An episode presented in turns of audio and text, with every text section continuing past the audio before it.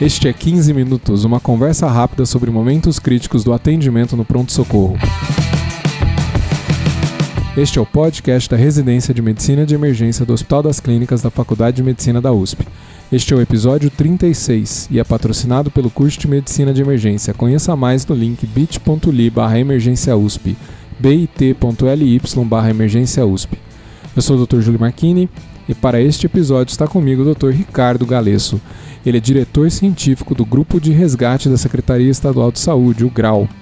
Ele é preceptor das residências de medicina de emergência do Hospital Alemão Oswaldo Cruz e da residência de medicina de emergência da Unifesp. Tudo bem, Galesso? Boa tarde, Júlio. Tudo bem? Obrigado pelo convite. O assunto que a gente escolheu falar hoje é sobre a avaliação primária no trauma. É, você tem é, toda a experiência aí no, no grupo de resgate, no, no atendimento pré-hospitalar, mas ela também se aplica à primeira avaliação quando o paciente chega no hospital. Qual que é a lógica do, da avaliação primária? Por que, que são escolhidos esses, é, essa sequência né, no, nesse, no atendimento? Ah, perfeito, Júlio. Então, é, na verdade, o que a gente segue é uma sistematização do atendimento é, por vários motivos, né? Um deles, e talvez o, o principal, seria a gente identificar e atuar é, e agir é, em cima de coisas que poderiam matar o paciente muito rápido. Né? Então a gente é, sistematiza isso para a gente procurar é, esse problema e resolver ele imediatamente, né? da maneira, da melhor maneira que eu consiga, é, de uma maneira sequencial. Né? E além disso, essa, essa metodologia sequencial ajuda a gente a não é, esquecer de, de etapas ou de, de, fases ou até de lesões que possam é, estar presentes e a gente, de repente, se a gente não lembrar, a gente pode passar despercebido e o, e o paciente evolui mal. Perfeito. Então, o, o que pode matar meu paciente agora? Então, é, seguindo a metodologia mais aplicada, que seria a do ATLS ou do PHTLS e de até de outros é, outras metodologias apl aplicadas aí no mundo, o que a gente procura é estabelecer uma uma sequência de prioridades, sendo que, né, classicamente a gente coloca a via aérea e a ventilação no começo, né? Atualmente, é, os últimos protocolos que saíram, é, viu-se que, além da via aérea, um outro problema que mata o paciente muito rapidamente é o sangramento maciço. Né? Então, o clássico que muitos já devem ter ouvido é o ABCDE do atendimento ao trauma. Agora, ultimamente, tem se é, incluído antes do A um X, né, que é do inglês de hemorragia exsanguinante. Né? Então, basicamente ficou a sequência como XABCDE, né, que é a primeira coisa que a gente tem que fazer controlar hemorragias exsanguinantes. A primeira prioridade do atendimento, seja ele no ambiente pré-hospitalar como dentro de uma sala de emergência. Tá bom. Então, como é que eu faço isso na prática, então? Então, a gente vai a gente pode passar, dar uma passada por cada uma das letras? Sim, vamos passar cada uma. É, começando então pelo X, né, que é a primeira coisa que eu vou avaliar. Eu vou ver se o paciente tem algum sinal de hemorragia é, maciça externa que eu possa conter. Como é que eu faço isso? É, normalmente é uma, uma hemorragia maciça ela é fácil de identificar né, pelo sangramento semifísico, você olhando o paciente rapidamente, você já identifica. Então você vai, como primeira opção, fazer uma compressão manual do foco de sangramento. Né? A primeira opção de, da contenção de hemorragia externa é a compressão manual do foco de sangramento. Caso eu não obtenha sucesso ou caso existam outros é, impedimentos ou outros dificultadores, como por exemplo, se eu for um único médico atendendo, um único socorrista, eu preciso fazer outras coisas, eu preciso terminar de examinar o paciente, eu preciso de repente pedir ajuda, eu preciso de repente é, sinalizar a, a cena, se for um ambiente pré-hospitalar, por exemplo, eu posso abrir mão de algumas outras é, coisas. Por exemplo, o uso do torniquete. Né? O uso do torniquete ele vem cada vez mais sendo é, estimulado.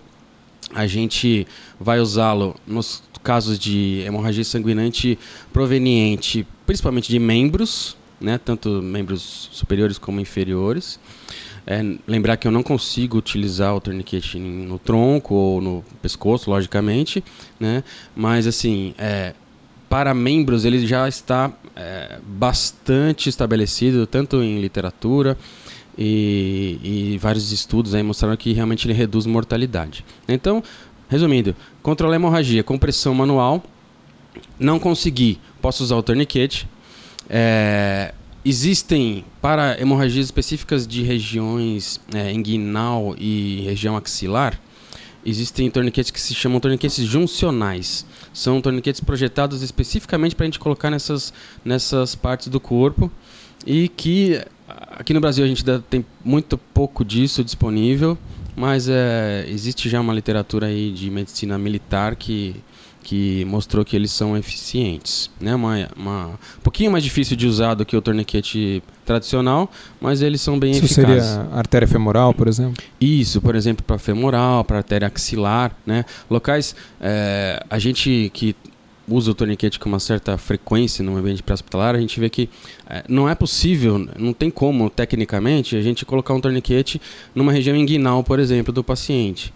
É, fica não fica correto, ele não, não tem a sua função é, que a gente gostaria é, perfeita. Né? Então a gente tem que usar esses outros artifícios. E um outro, uma outra opção que eu posso ter para hemorragia, principalmente de tronco, né? locais em que eu não consigo é, utilizar o torniquete, seriam é, os chamados curativos hemostáticos. São curativos que a gente utiliza eles de maneira também compressiva, mas que junto com, com a gás ou com outra substância que tem ali, eles, eles, é, eles apresentam substâncias hemostáticas diversas. Tá? Não é uma só, são, são várias, e que auxiliam na, na, na coagulação e em parar o sangramento do, do paciente você está vendo, provavelmente, se ele está sanguinando, vai ter o volume de sangue aparecendo e você já imediatamente toma conduta em cima disso. Eu imagino que você, possivelmente, você vai estar, tá, não vai estar tá sozinho fazendo isso, vai ter o enfermeiro ali do lado, junto com você avaliando. É, um já vai tentando pegar vitais, talvez uma pergunta boba, mas como que é na, na prática? Como que acontece isso? É, na prática é, é, legal, essa pergunta é muito boa, porque a gente tem essa sequência, o ABCDE, o XABCDE, para a gente justamente memorizar e, e, e, não esquecer etapas, mas na prática acaba funcionando meio que as coisas simultaneamente. Né? Então, eu tenho, ao mesmo tempo que eu estou ali contendo uma hemorragia, eu posso ter um enfermeiro pegando sinais vitais, já aferindo é, frequência cardíaca, já checando o pulso para ver a qualidade de pulso do paciente, né? Ah, já preparando material para algum outro procedimento que a gente já perceba que o paciente vai é, ter necessidade. Eu posso ter um bombeiro já imobilizando uma fratura, por exemplo. Então essas coisas acontecem meio que simultaneamente. O que a gente não pode esquecer é justamente de passar nem que seja mentalmente por todas essas etapas né, do X a B, C, D, E, para a gente não esquecer e não, não passar e não pular etapas e não esquecer prioridades. Né?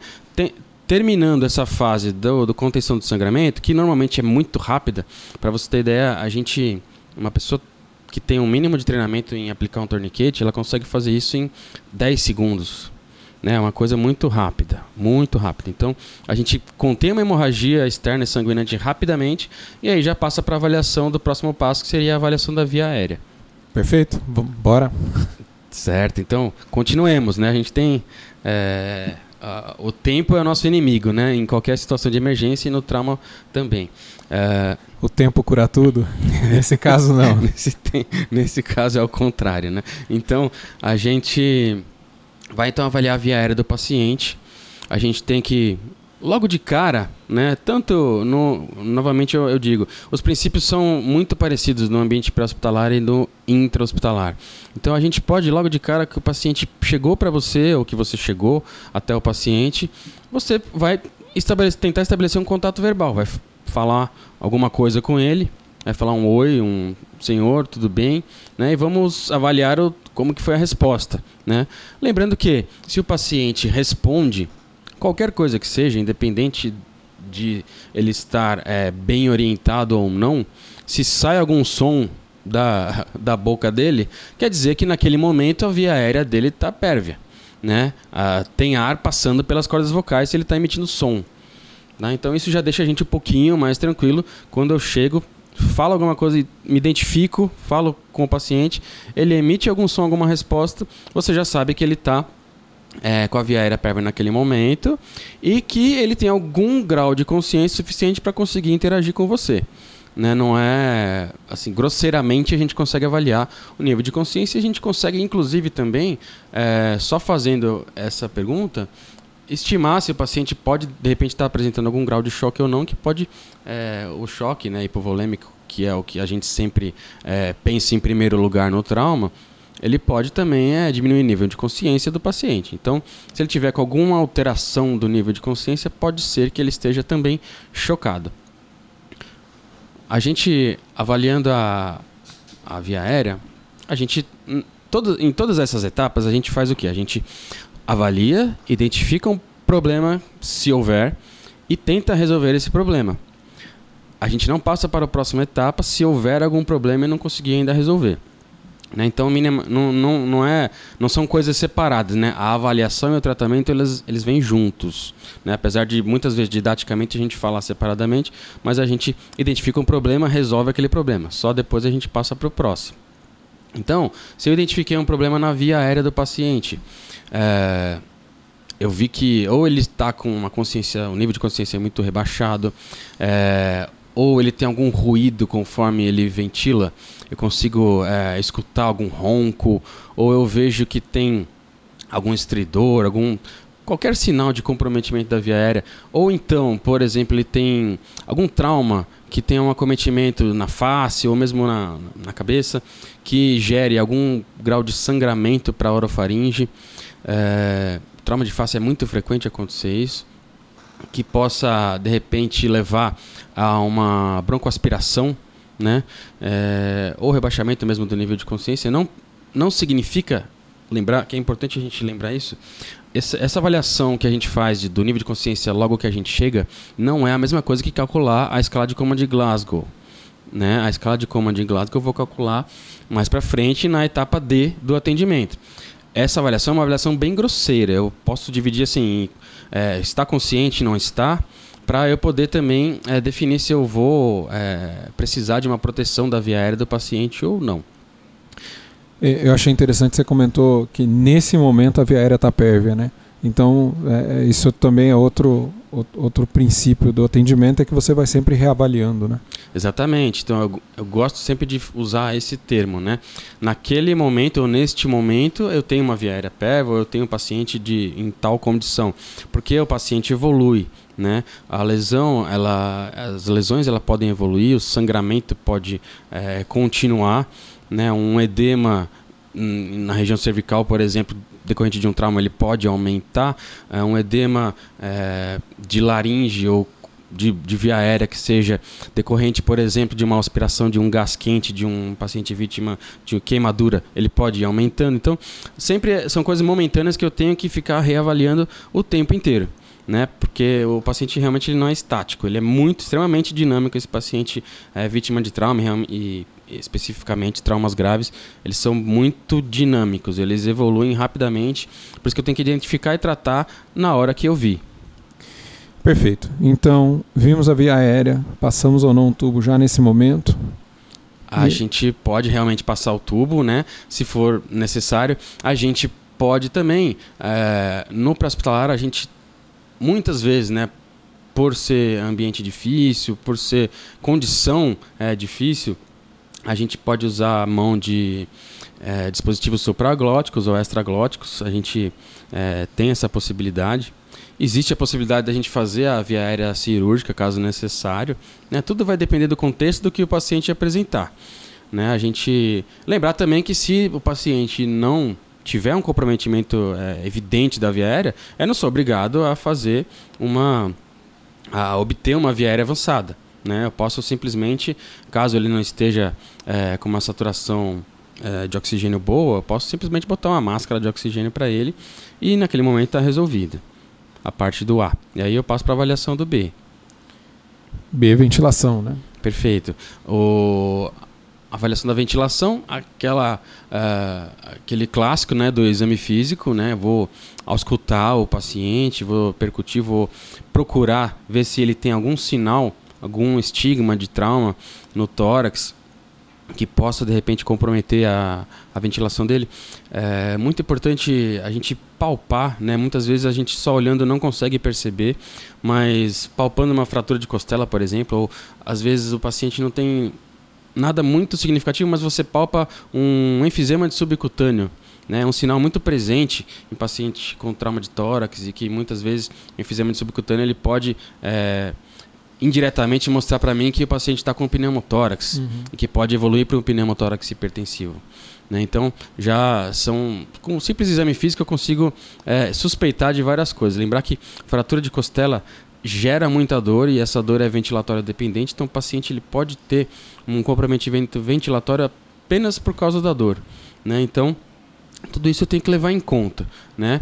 E eu vou, é, dependendo do que eu achar, vou lançar mão também de procedimentos invasivos ou não, né? Muitas vezes eu, na parte da ventilação, se eu detectei né, um pneumotórax que, que pode ser hipertensivo, eu vou imediatamente fazer a descompressão, a toracocentese, né, aquela punção no tórax, é, que atualmente a gente tem aí é, uma, uma pequena mudança de, de local. Né? Classicamente sempre se orientou fazer a punção no, no segundo espaço intercostal na linha hemiclavicular do tórax acometido.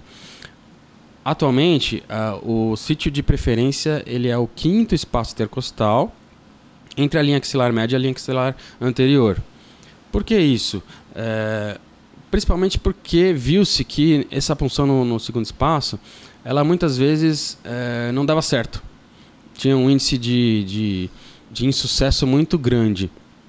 É, tanto por paciente que pode ter um panículo adiposo muito espesso, ou isso também já foi visto em, em vários papers de medicina militar, é, paciente que tem uma musculatura muito desenvolvida, é, a agulha ela pode não chegar até a cavidade pleural, conforme você faz a punção no segundo espaço.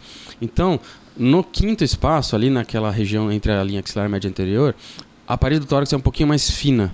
Então eu consigo com um abocate 14, um dispositivo catéter sobre agulha 14 que seja, eu, eu tenho mais chance de alcançar a cavidade pleural com sucesso. Nos Estados Unidos e alguns outros países eu já tenho é, disponível comercialmente é, catéteres um pouco mais longos, que infelizmente aqui a gente ainda não tem disponível. Né? Esses catéteres mais longos, eles aí assim, eu posso usar qualquer sítio de punção, tanto o segundo quanto o quinto espaço, que eu não vou ter muito problema para alcançar a, a, o espaço pleural. Né? Mas, via de regra, fica a orientação. A, o sítio de preferência é o quinto espaço, mas não está errado, é bom lembrar também que não está errado você funcionar no segundo espaço. E na sequência já segue com a, a drenagem. Isso, aí eu faço a drenagem. Exatamente, a, a punção é para tirar o paciente de uma emergência, né, de um risco imediato de morte, para uma urgência, né, que é um pneumotórax. Ele, a punção ela transforma um pneumo hipertensivo, pneumotórax hipertensivo, em um pneumotórax simples. O paciente ainda tem um pneumotórax e ele vai daí precisar, obviamente, ele, eu tenho que na sequência fazer a drenagem. Lembrar que se for ambiente pré-hospitalar, são raros os casos que eu vou precisar drenar. Né? Alguns casos muito bem selecionados, específicos. Mas se eu tiver no ambiente intra, eu vou fazer a drenagem sempre. Né? Eu tive que funcionar, eu vou drenar. A maior parte dos, dos problemas de tórax eu resolvo com essa tórax-centese com a drenagem. Eu posso eu posso fazer também, é, se eu tiver, né, como, como, como problema ali, o paciente ele pode ter, além do pneumotórax hipertensivo, lesões que, que causam risco imediato aí à vida, seria um pneumotórax aberto. né? Você lembra do pneumotórax aberto, Júlio? O, famoso curativo em três pontas. Isso, é. Então, o pneumotórax aberto, ele é, na verdade, um, uma lesão é, penetrante no tórax. Com E uma que- descontinuidade importante. Exatamente. Você vê a cavidade toda ali. Isso, você normalmente você tem ali como sinal no exame físico o o que é chamado de ferimento ou ferida soprante, né? Aquela que conforme o movimento ventilatório do paciente entra e sai o ar pela ferida, né? Por definição, o pneumotórax aberto ele é qualquer ferimento penetrante no tórax que exceda dois terços do diâmetro da traqueia em, em tamanho, né? Então, lei da física, onde tem menos resistência o ar vai passar. Se eu tenho um buraco grande, oferece menos resistência do que a própria traqueia. Então, conforme o paciente faz o movimento ventilatório, o ar vai entrar e sair pela ferida e não pela traqueia. Então, esse é o problema. O paciente vai, ele tem um movimento ventilatório, mas ele, o, o ar não está entrando no pulmão, ele está entrando na ferida. Né? Por isso que eu preciso lançar mão desse o curativo de três pontos, que é o mais eh, fácil da gente fazer. Mas existem também o, existem também curativos que são eh, dispositivos já comerciais que chamam, chamam curativos valvulados. Esses daí são os ideais para usar num pneumotórax aberto. Cê- a gente tem pra usar? Difícil achar. Ah. Isso daí. A gente, isso também é tá amplamente disponível aí fora do Brasil, mas aqui ainda está começando a querer Que aparecer. legal. Muito difícil a gente ainda achar, é, mas é, são curativos que realmente eles têm, um como o próprio nome diz, eles têm um dispositivo de válvula que você coloca ele por sobre o ferimento e ele permite que o ar, na expiração, o ar saia para o meio ambiente e na inspiração não vai entrar ar do, do ambiente externo para dentro da cavidade pleural. Então, ele funcionaria mais ou menos, mais ou menos como um dreno, né? Mas ele não tem definitivamente um- uma função igual de um dreno, mas ele pelo menos resolve esse problema do pneumotórax aberto.